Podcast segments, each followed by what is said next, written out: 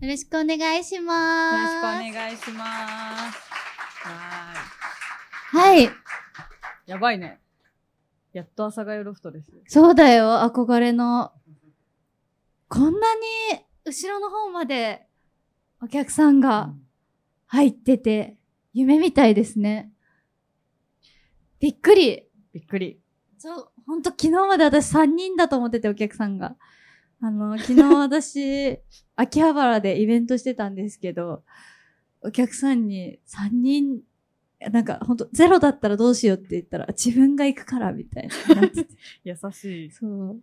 3人じゃなくてよかったです。めちゃめちゃいっぱいじゃないですか。ありがとうございます。ありがとうございます。ね、飲み物来たらみんなで乾杯しましょう。しましょうあとあの、エビアボカドのサラダもね、ポテサラもあるので、ぜひ。エビアボカド。昨日サブウェイ食べました。あ、そうなんだう。ん。家にウニがあるのにサブウェイ食べたよ、途中で。バカでしょ？何も言ってない。なんで？なんで自分からガツガツ攻めていくスタイルちょっと言われたかった、バカって。バカだなって言われたかった。言われたかった。愚か、愚かだな。ウニがあるのに。そう。愚かだな。この間北海道に行って一緒に飯田さんと、そのね、話はあの、今日収録してきた保健室のね、通常会で話してるんですけど、まあ、ウニを買って帰りました。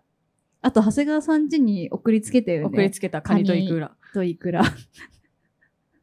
普段のそう。お礼を兼ねつつ、送っていいですか？って言って。突然ね。そう、今日あの、ドレスコードがあったんですけど、ん説明しよう？説明しないとさ、私ずっとここの画面に映ってる人がさ、なんかあの、パクリのミサミサみたいな人がさ、ずっと映っててさ、その説明しないと私が普段からずっと、あの、ポッドキャストでずっと声だけ聞いてたけど、ずっとこういう感じの、で、来てた人だと思われるなっていう不安で胃が痛くなってきたんだ。あドリンクありがとうございます。あえらっ、と、あら、ホット豆乳ありますか？よっしゃ。じゃあ乾杯したら、あの、みんなね、長谷川さんも含めて、お洋服について説明しましょうか。はーい。どうするこれ乾杯。ごきげんよう。やりますか？めっちゃ笑っちゃったじゃん。え、じゃあ皆さん何何かしらのドリンクない場合は、えっ、と、気持ちを手に持っていただいて、はい、いきますか。はい。せーので。せせーの。ごきげんよう。うわ、ダッサ。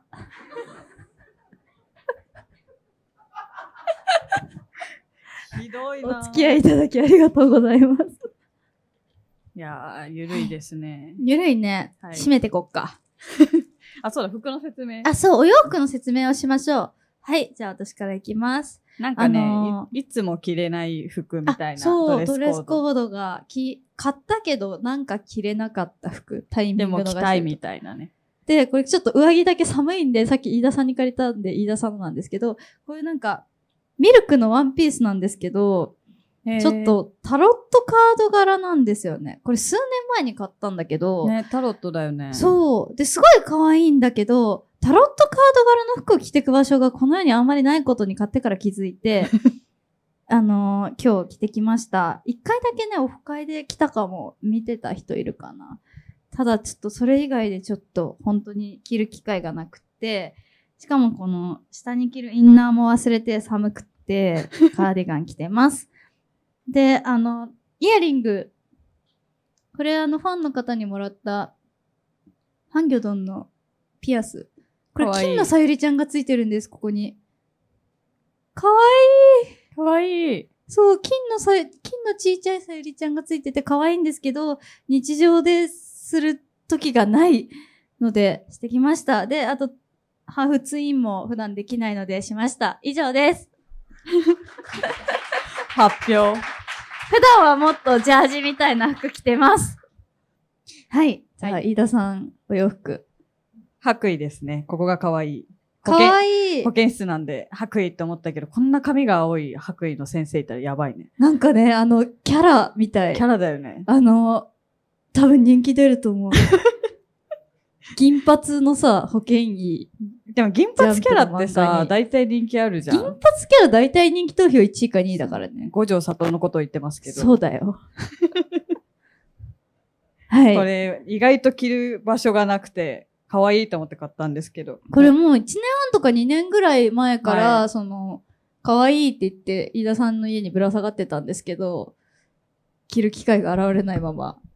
ね、なんかこういう感じの長い上着を着れる季節が、私が寒がりなのもあって、さっさと厚着しちゃうんで、ないんですよね。秋と春がなくなってますからね、どんどん。こんな感じです。はい。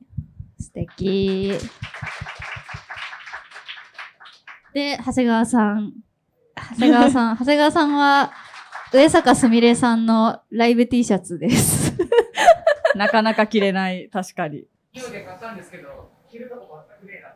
うん。すごい今日、あの、来る前に保健室の通常の収録してきたんですけど、家入ったら長谷川さんがスミペティ着てるから、な、何が起こった？同様。思ったんですけど、いいっすねって。かわいい。うん。かっこいいですね、表情なん。か取材とかにこれで現れたらいいと思いますけどね。その、すっごい硬いビジネス誌とかの取材にこう、あ、ああえて。えてのスミペティ。はい。みんなもちょっとこう、可愛い服をね、ね着てきてくれてるのかなと思うんですけど、可愛いちょっと見るね。すごいピンクのシャツ着てる人とかね、可愛いね。はいいいですね。あとさっきマコリンフリマで買った服をすでに着ている方とかいますね。うん。可愛いね。かわいい。あ、似合うね。すごい青いワンピとか素敵ですね。みんなすごい可愛いですね。おしゃれですね。素敵。こんな感じかな？オープニングトークね。そうですね。うん。今回はね、ゲストのはい方が来てくれてます。小沼さんにはい来てもらい小ます。沼りさん小沼おさむさんですね。あ、え、合ってるよね。合ってます。小沼おさむさん、小沼りさん、おさむたんいろんな名前でね、はい呼ばれてます。あの、前、去年のね、1月ぐらいかね。そう、一年ぐらい経っちゃいましたね。でも結構好評なのと、なんか長いこと、こう、リスナーさんからもねう、ん、愛されて当初が来てたりとかして印象的だった回だったので、再登場はい。していただきます。じゃあ、お呼びしましょう。はい。ゲストの小沼治さんです。わーい。わーい。あ、ここです。ちなみにこのゾウさんはさっき飯田さんにもらいました。あげました。かわいい。よよろしくお願いします。ラろしくおイターの願いします。小沼と申します。よろしくお願いします。お久しぶりです。お久しぶりです。これ、みんなマイク持ってるああ、私、なんか差しっぱりしてますが。ど私はなんかっちでも。前にこうやるのが得意じゃなくて、こうやってます。すいません。ちょっとこういうイベントに出るのが初めてなので、なんかちょっと緊張してて。確かに、無茶ぶりだよね。なんか普通になんか、おさむたんじゃねえゲストとか言いながら、うんでなんか、もすごいこう、実際にね、皆さんからの反響とか当初とか、それこそその、小沼さんが言ってたエヴァーノートで1年間日記つけたよっていう。報告とか、いろいろこう、当初が、なんか時間が経ってもポツポツ来てて、いや、本当呼んでいただいて ありがとうございます。なんかあの、ちょっと説明を一応、はいはい。その回を聞いてない方向けにしておくと、えっ、と、まあ、飯田さんの大学の同級生で、そうです。はい。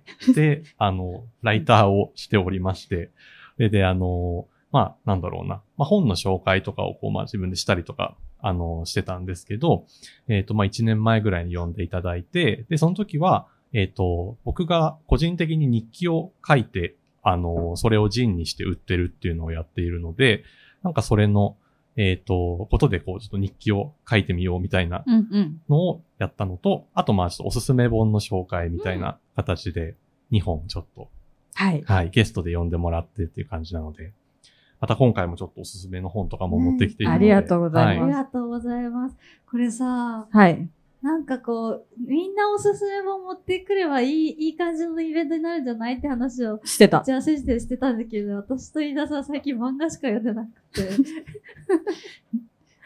すべてをね。おさんたんに託しますか。なんか私も今日気づいて、え、私おすすめ本持ってくって言ってたのに何も持ってきてないって、家出てから気づきました。すいません。じ呪術廻戦持ってくればいいん呪じゃない？術廻戦電子だからね。私電子か。漫画電子なんだよね。あ、そうだよんね。わかる。でもね、よく漫画の話とかしてますね。してるよね。なんか、その、おさぶさんと出会えた人の投書とか紹介しますあか、そうですね。あのね、去年の年末にね、来てました。あの、ラジオネーム、ゆべしさん。えーはじめまして、いつも保健室の講師を楽しみにしています。今日は嬉しいことがあり、初めてメッセージをお送りします。年末、仕事を無事収め、予定のない一人の時間ができました。久しぶりに本を読みたいなと思い立ち、吉祥寺にあるブックマンションに行ってみました。以前このポッドキャストに参加していたライターの小沼さんが自分の著書を置いているとツイッターでつぶやいていたことをきっかけに知った場所で一棚ずつが貸しスペースとなっており棚ごとに本の売り主が違う不思議で楽しい本屋さんですごいこれ行ってみたい私ね。タイトルは知っているけど読んでなかった本や表紙に惹かれた本を選びました。小沼さんの棚も見つけてそこからも一冊選んでレジへ持っていきましたすると店員さんがこれ僕が選んだ本なので買っていただけて嬉しいですと話しかけてくれその店員さんが小沼さん本人のことに気づきました ここ数日ツイッターを見てみたのでいいな今日のお店もされているという情報を得ておらずえ小沼さんだー小沼さんっていうのがここでしか読んでそうですねあの 保健室で定着してしまった。そう特有のあだ名です。と、心の中ではこんな叫びました。本当はこのポッドキャストでのお話や書かれている文章に何度も心を癒されたことを伝えたかったけれど全然言えず、著書を2冊とも持っていることとお会いできてよかったことをぼそぼそと伝えました。喜んでくださったようでとても嬉しかったです。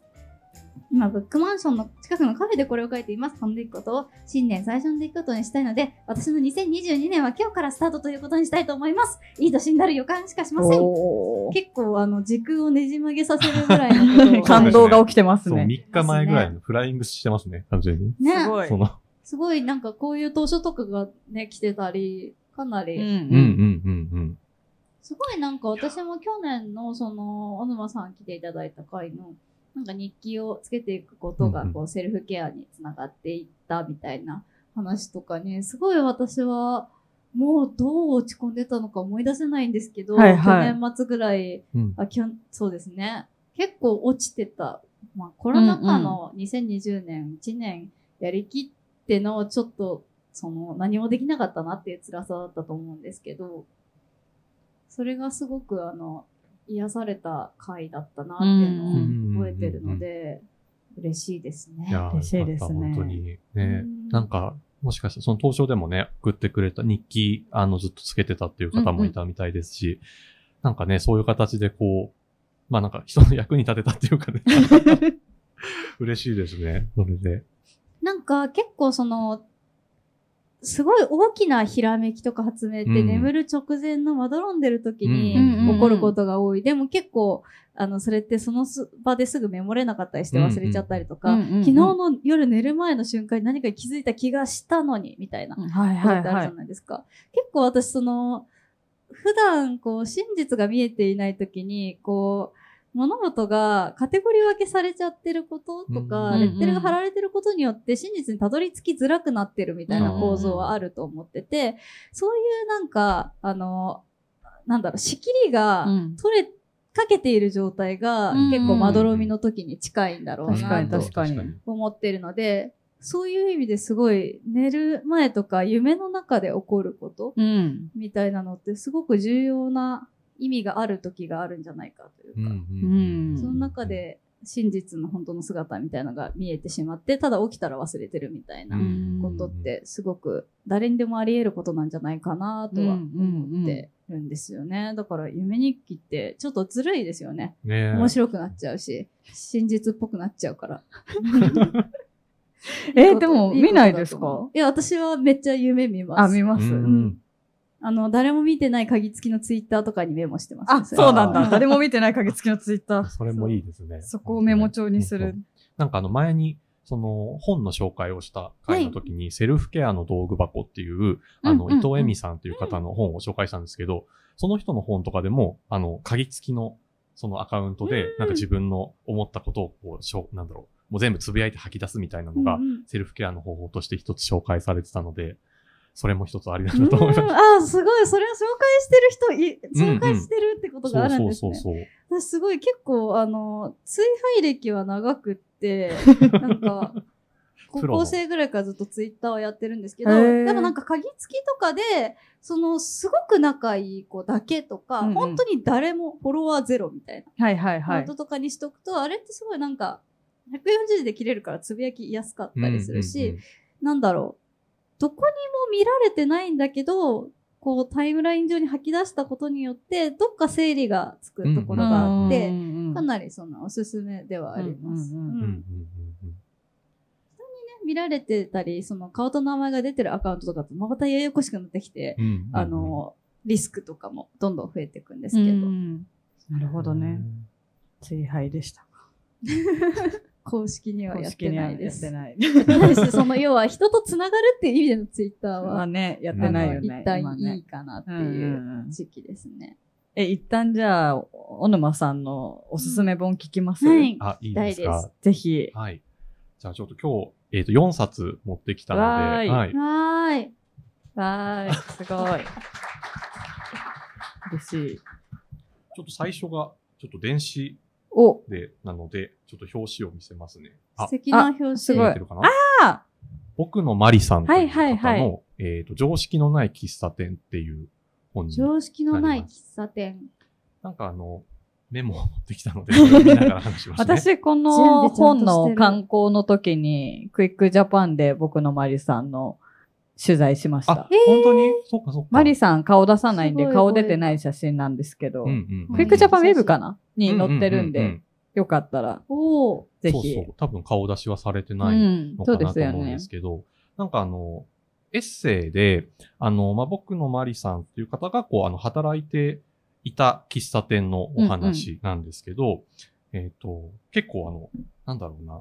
まあ、割とその、すごい読みやすくって、あの、文体とかもすごい読みやすいし、一個一個のお話が短くてライトなので、結構、あの、僕も本当に1時間半とか2時間とかでもバーっと全部読めちゃったようなうん感じなんですけど、ちょっとこの本の、その、冒頭の一文が結構お。すごくて、あの、プロローグなんですけど、ある日、嫌いだった常連の訃報を聞いたとき爆笑したっていう、ひどい。ひどい。こういう一文からちょっと始まるんです大けど。体どんな本かわかりましたね。素晴らしい。いいな始まり。そうそう。なんかその喫茶店、まあ、あの、店員さんなんですけど、結構その、まあ、不思、なんだろうな、失礼な態度とかを取ってくるような人に対して、結構あの、たくさん、まあ、なので、こっちも結構やられたらやり返すみたいな感じで、あの、もう出禁とかも結構バンバン出す感じのところなんですよ、ね。いいお店ですえねー、。なんかそうそうそう元気もらえそう。うんそう、でもなんかそういう感じで、あの、やることによって、その自分の好きなこう喫茶店を守っていくというかう、ん作っていくというか、なんかそういうような、こう、まあ、芯のあるお店で、で、そうですね。まあでもそこでの話を、まあ、そんなにこうすごい、なんだろうな、あの、血みどろの文体ではないっていうか、あの、うん。ユーモアにこう、包んで、あの、お話しされてるので、すごい読みやすくもあって、うん。なんかいるんじゃないですか、その接客業とか営業とかで、うんなんかこう、苦虫を噛みつぶしながら生きてる人たちが、こいつ殺してやるみたいなことを思いながら 接客してる。大丈夫、すごいこと言ったけど今。接客してる人いるとうん思うんですよね、普段ね。そうですよね。うんそう、僕のね、あの、お姉ちゃんが接客業してるんですけど、あの、すごい、もう共感するところばっかりだったみたいな言っていー。たので、今もね、うなずいてる方とかもいらっしゃい接ますけど。客業の人はぜひって感じですそうだねぜひぜひ、そうそ日頃、う。うん。そうです。なんかね、あの、取引先の嫌な上司とかでも、あの、わかるかもしれない、ね。確かにね共感できるかもしれないです。そうそうそう。仕事上ね、避けては通れないものがああるるもんね。あるよね。うん本当にうんあるんだよね。こいつそうそうそうって思いながらうん何も言えない相手っていうう。ん。でもなんかそうねお客様は神様みたいな、なんていうか、うんうんうん。結構日本って異常なぐらいにそのお客様に対して失礼があってはいけない。で、ほとんどイチャモンみたいなことにも、こう、とりあえず下から答えなきゃいけないっていうのがあって、それは私はすごい変だなと思ってるんですけど、うん、なんか、いまいちそれでいいいいよって言ってくれるものって少ないですよね。それこそなんか、あの、アイドルとかでも多分そうだし、なんか、私とかがイベントとかしてても、あ、こんな人ひどいこと言うなと思っても、基本的に笑って受け流さなきゃいけないとか、でよっぽどのことされないと出禁にはできないみたいなのがあって、うんうんうんでもそれってすごくこう、ギリギリ耐えれるって思ってるものって耐えれてないんだダメージは受けてるよね。そうそうそうそうそう。確かにね。なんか、ぎ、この、この苦しみギリギリ耐えれば丸く収まるって我慢しちゃってる時点で結構ダメで、それが重なるともう100%ダメだと。はいはいはいなんかどこまでひどいことをされればシャットアウトしていいのかっていう判断をみんな自分ではなかなか自分に正しくしてあげられないから、なんかそういううんうんうん。そうです話ねを。見たいなって思いました。そう、この僕の、あの、僕のマリさんという方も、あの、最初からそういうことができたわけではなくて、うん最初はやっぱりそういう、こう自分でこう、まあ、反撃というか、あができなくて、ちょっとこう、あの、疲れてしまった時期っていうのもあるんだけど、その喫茶店に行ったら、その、そのマスターが結構こう、まあ、立ち向かう人というか、自分の場を守るためにやる人だったので、まあ、それでこう、どんどんこう、力をこう、回復させていったっていうような感じのもので、うんうん。なんか、そういう意味で言うと、結構その、なんだろうな。まあ、あの、マイノリティの人とかも、なその、自分、なんだろう、まあ、やられたらやり返すというか、その、結構飲食店の人たちって、なんかこう見られるばっかりで、そのはいはい自分からこう、見返すっていうことが、視点を奪われてた人たちっていう感じだと思うんですよねうんうんうん。どうしても。だからその、なんかこう、うん、なんですけど、まあそういうその自分のこう視点とか、そういうものをこう取り返していくっていうような話になってると思うので、ちょっと今そういうことが、なんだろう、まあできなくてちょっとこう、あの、なんか辛いというか、うんいうような方とかでも、あの、読んだらすごい勇気がもらえる本だなと思います。はい。いいですね。うん自分の視点を取り戻すの大事ですよね。失う、失うもんな。失わされますよね。うんうん失わされてますね。うんうんうんそうですね。えー、大事な話ですね。うん。そう。すごいね、ユーモラスなので、本当にあの、保健室の、なんかあの、ちょっと、ちょっと不謹慎な笑いの感じとかも 思った思った。不謹慎かな、たまに、たまにねたまにやるよね。ブラックな。頑張って P を入れてるよ、長谷川さんが。そうそう、長谷川さんが頑張って。ありがとうございます。そういう笑いが好きな人にもおすすめなのが、この常識のない喫茶店でした。リスナーはいさんにはだいぶよろ、なんかねい、いる気がします。うん読みたい。ぜひぜひ私もちょっと読みたいはい私も読みたい。あはりがとうございます。いどんどんこう、どんどん紹介していく感じでいいですかね。ぜひえーそしたら次が2冊目がですね、うん人生ミスっても自殺しないで旅っていう本なんですけど。すごいタイトル。すごいワード。。人生ミスっても自殺しないで旅。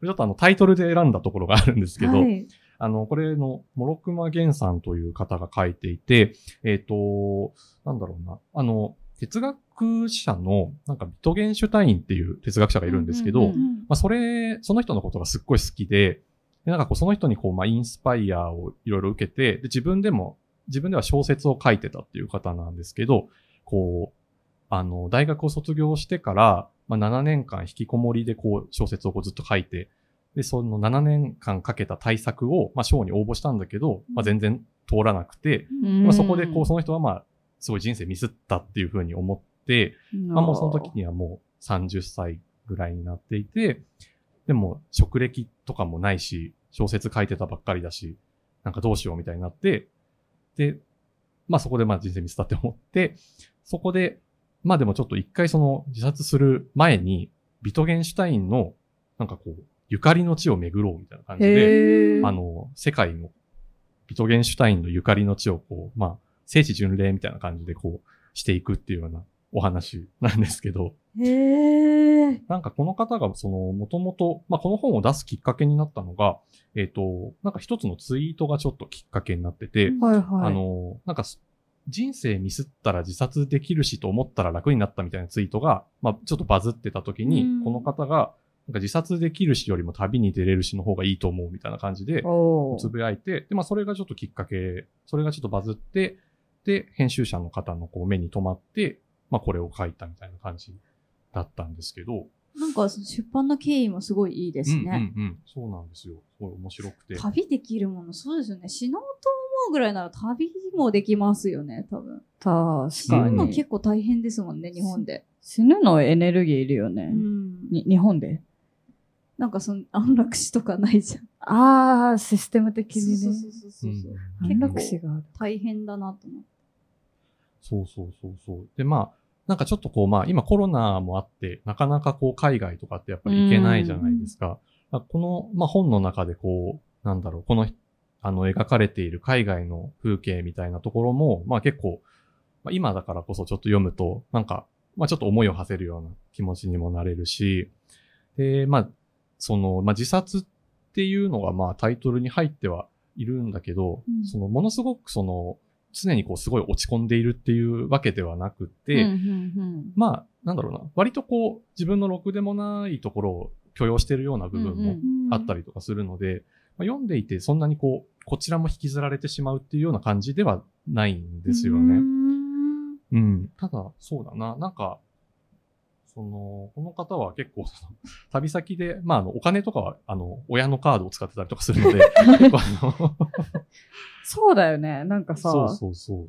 7年引きこもれるってまあまあ、そうだよね。うんうんうん誰かの保護がありますよね。うん確かに、引きこもってもギリ死なない状況だから、うんうん引きこもれてるんです。そして旅にも出してくれるっていう。うんうんうんいいなぁ。いいですね。うん そうそう。だからなんかちょっといい、いいなっていう感じの、なんか 立場のあれではあるんですけど、まあでもやっぱりその、でもこの人がその、人生ミスったって思ってること自体はやっぱりこう切実なものがあったりもするのうで、そこでこう共感もできたりとかするし、なんだろうな、なんか僕は結構この本を、本当にもう自分がすごい人生ミスって、ああもう自殺しかないみたいな風になってる時よりは、それよりももうちょっと手前の段階で、うん。なんか読ん読んでおくといいのかなっていうふうに思っていて、やっぱすごい、あの、本当にもう辛くなっちゃうと、なんだろう、他の人のその自分よりもちょっとでも恵まれてる部分とかがあると、やっぱりどうしてもなんかそれに、なんかこう、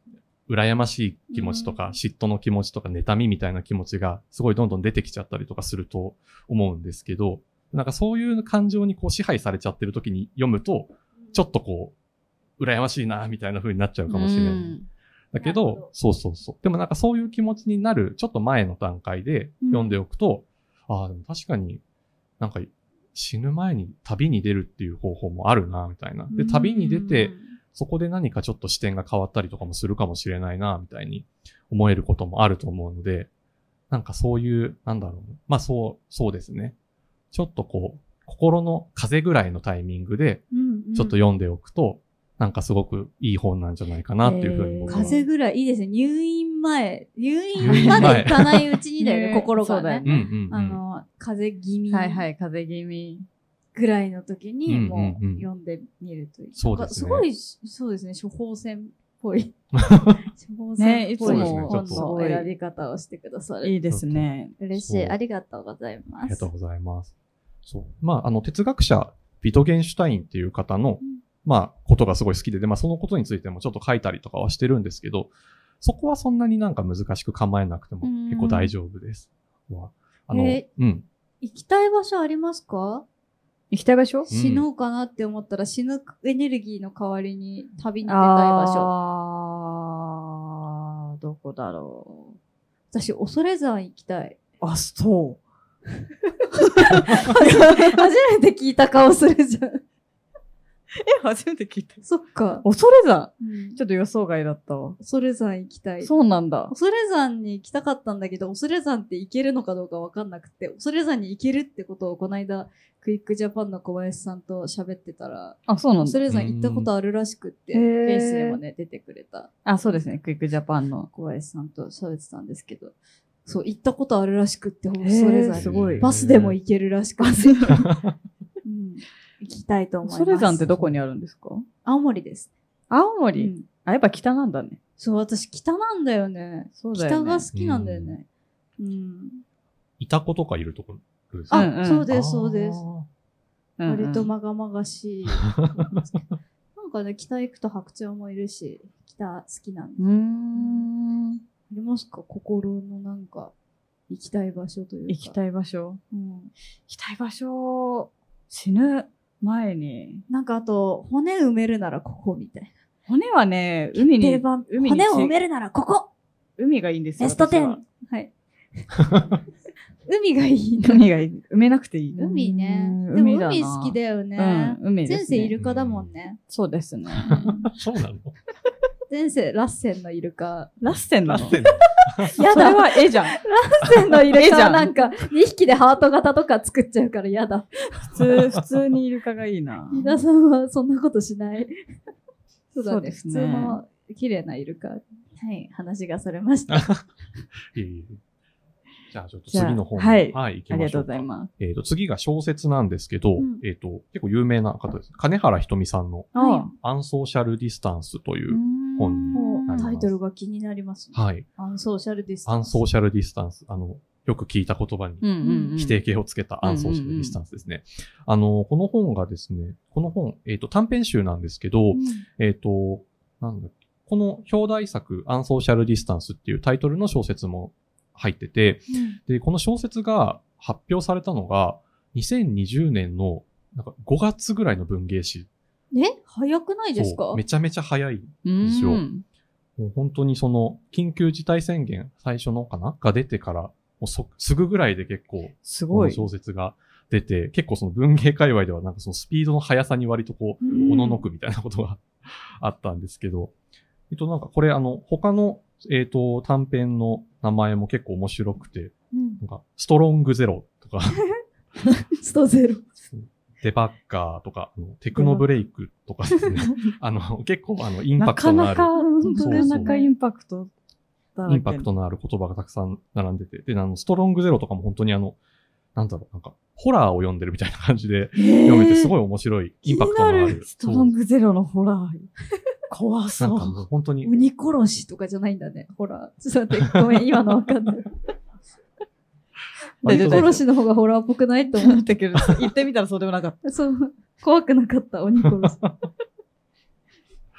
そうすごい気そうそう。になる。そう。で、まあ、アンソーシャルディスタンスは、まあ、それこそ本当にコロナ禍を、まあ、描いた本で、と、まあ、大学を卒業するタイミングぐらいのこう若い男女なんですけど、うんその、まあ、女の子の方は割と社会にこう適応できなくて、で、男の子の方は逆にこう自分を殺して社会に適応していくのが上手すぎるタイプみたいなはいはいはいはい。感じで、で、まあその二人が、まあ付き合っていて、で、なんかその、まあ、推しというか、もう本当にこう生きる希望みたいにしていた、えっ、と、アーティストのライブが中止になっちゃうんですよ。はいはいはい。で、その中止になってしまったことで、まあもう本当にその希望が絶たれたような気持ちになってしまって、それで、まあちょっともう、なんだろう、ちょっと新住旅行にこう出かけるみたいな、そのコロナ禍でなんか外出すんだとか、どっか遠く行くなみたいな感じで言われてる時に、まあもう、まあ死ぬしみたいな感じで、それこそ、あの、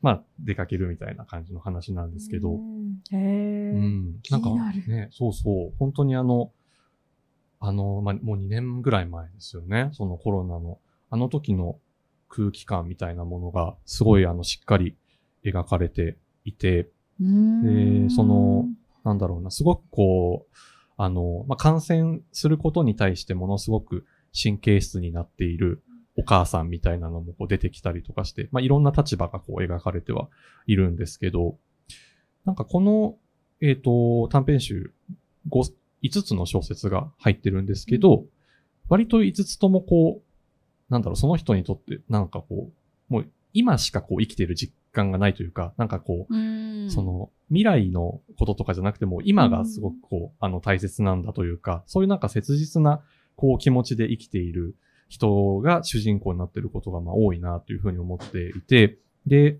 なんかそういう人の取る行動って、その、旗目からしてみるとすごい愚かな感じにこううん。見えたりとかもするんだけど、でもまあその人にはその人なりの原理があってっていうところを、まあしっかり、あの見つめて描いてる本だなっていうふうにうん。感じますね、これは。なんかすごい、あの、共感する人もいそうだし、その、なんか、自分にもそういう時期があったみたいな人はたくさんいるような気がします。他人から見たら愚かに見えても。そうじゃないとダメだった選択とかがそうするしかなかった時とかありますよね。すごいうん気になります。そうですね。本当に。面白そコロナは世間に似ているとか、なんかあう。の、コロナみたいな天下無双の人間になりたいみたいなすごいワード。ワードが入ってきて、結構、まあ、パンチラインもたくさんあるので。確かにコロナ天下無双。ちょっと天下無双モード長いけどね。そうね。うんそろそろね必須であってほしいよね。そうですね。そろそろピークアウトしてほしいですね。そうですね。本当に。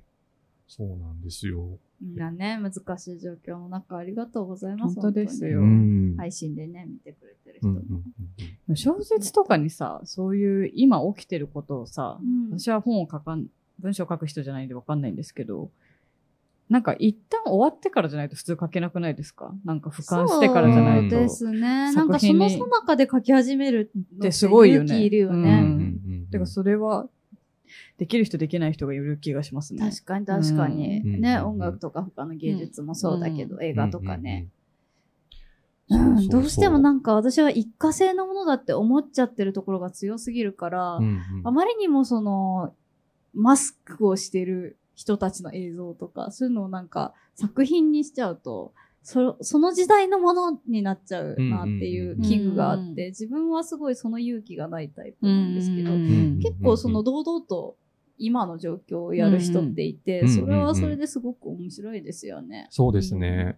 こそ多分金原さんこのストロングゼロとか書いたのも多分その9%のアルコール度数の、はいはい。まあ、飲料がちょっとこう、なんだろう、まあ問題になったじゃないですか。うんそうですねなんかそういう時とかに多分それへの反応として、あの書いてるようなところもあるので、まあものすごいその社会の状況に対して結構その小説で文学でこう返していくっていうことをうん結構やられる方なんだなっていう。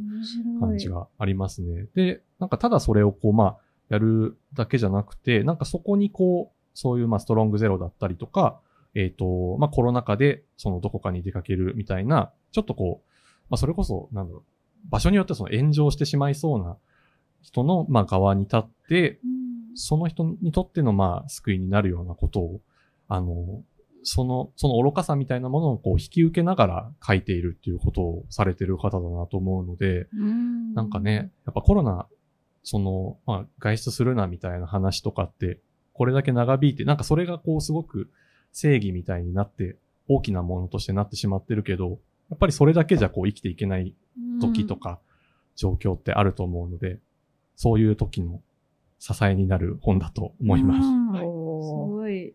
ありがとうござあいます。りがとうございます。気になりすぎる。そういう感じの本ですね。あと、ちょっとじゃあ最後もう一冊いいですこかねれ。、飯田さんが持ってんの見たぞ、私。私も思った。読みました。あの良いです。と東畑海人さんという臨床臨床心理士の方ですね。うん。の、えっ、と、本になってます。で、まあ、エッセイみたいなね、感じではあるんですよね。で、えっ、と、まあ、東畑さんって、えっ、と、まあ、こういう本とか書いてるんですけど、まあ、カウンセリングルームで働かれているので、まあ、そこのこうカウンセリングルームであったことに、あったことそのままは書けないので書いてないんですけど、まあ、あったことを、えっ、と、なんだろう、まあ、ちょっとこう、再構成するような感じで物語にして書いているみたいな感じの本なんですけど、うーんとね、何から話せばいいかな。ちょっと僕はこれはあの、この金原さんのアンソーシャルディスタンスと、ちょっとこう、つながって読んでいたところがあってなんかその、まあ、ここ、えっ、と、どう話そうかな。なんかあの、まあ、ここで出てくるような、ある意味愚かな人たちって、そのコロナでいう、まあ、自粛とか、なんかそういうこう、社会の大きな流れみたいなものに乗れない人たちの話だなって思うんですけど、これもそのコロナとかのまあ社会の大きな動きみたいなものがある中で、それとはあの、そういうところからこうこぼれてしまうことみたいなのを、まあ、心の働きとして、あの、しょその、綴っているような本になるので、そういう意味でちょっとこう、ここの2冊が、なんか繋がってなるほど。読めたっていうのが。なるほど。確かに。なんでかも、、戸畑さんのは結構、うんうん。あの、なんだろう。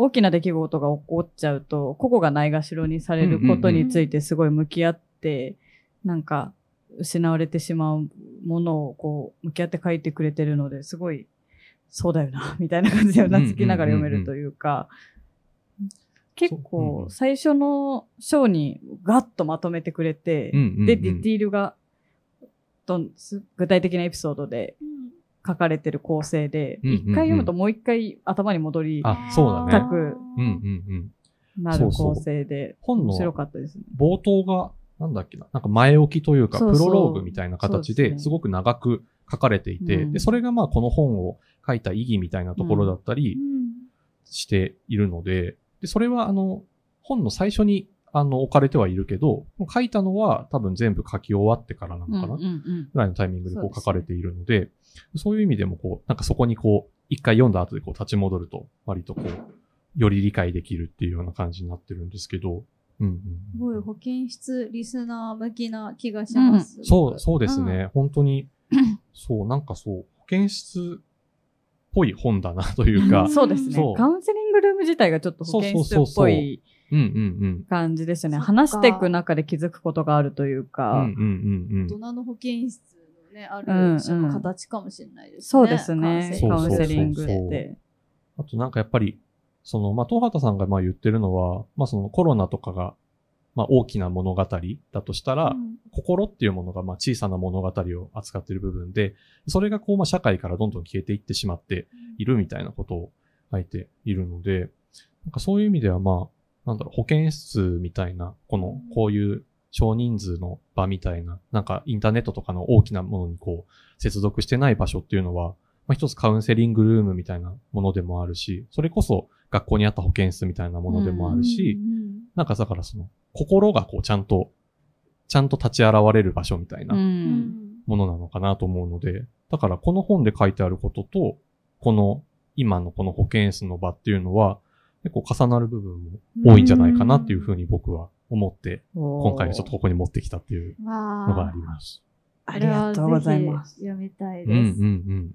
でも、そうですね。今のインターネットとかの大きなところに接続されていない小さな場所って確かに今今日こう、あの、配信はしてるんですけど、これも有料なんで、うんうんうん有料っていうのはもう、あの、わざわざお金を払っているということなので、そうですよあのいたずね。ら半分の人がいたとしても相当情熱的ないたずらの人よ、それは。う。んうんうん。なんで、基本的にここはこう、わざわざね、こんそうな、ですね。あの、来づらい状況の中で集まってくれてて、っていう場所はすごいなんか安全な場所だとうん今ここは思うので、うんうんうん。すごいそういう場所でね、あの、うん、そういう場所にすごく近いような気がします、今みたいななんか。そういうね、やっぱり安全な場所だからこそ言えることって多分たくさんあって、それが実際、うんあの、ここに送られてくる投書みたいなものも、まあ、その一つなのかなっていうふうに思いますしね。うん。そうですね。なかなか、結構、なんだろう、周りに言えない悩みとかもあるもんね。あるなんかあるね、そそうういうのなんか知ってる人だから言えないことってない？あるある。その、自分のことを知ってるからこそ、あそうそうそう。なんか、飯田さんに紹介してもらったすごい当たるタロットカードの占い師さんがいるんですけど、占い師さん、なんか私、あんまりほんと人に本当に悩みを言わないタイプで、なんか、あり、ありえないほど言わないんですよ。ありえないほど言わない。人に自分の話をしないくて、そうなんですけど、なんかその、ほ自分以外の誰とも別にその、私的なつながりがあるわけじゃない人に対しては、なんか何を占ってほしいですかって言われた時に、あ私今何に悩んでるだろうって思ったら、なんか自然と言えちゃったりして、ででもそれは別に次回来る時までにはその人は忘れてるし、うん。他の人に漏らすわけでもないし、うん。今占うためだけに言っただけなんだけど、結構人にその自分の素直なこれを不安に思っていてみたいなことを言うことがうん。ほぼないから、なんかびっくりしたし、なんか誰の友達でもないから言えることってあるんだなって思った。そうですね。うんで、言えると、なんか話せただけでちょっと楽になることある。そうそうそうそう、本当に一度もどこにも出してないっていうことがすごく重たかったり。うんうんうんうんうん。するから、まあ、保健室のね、投資をその、取り上げる目的じゃなくても、こう送ってくれる人と、うんお手紙みたいに使ってくれる人もいるんですけど、なんか、そういうこことに結構近いのかなと思いました。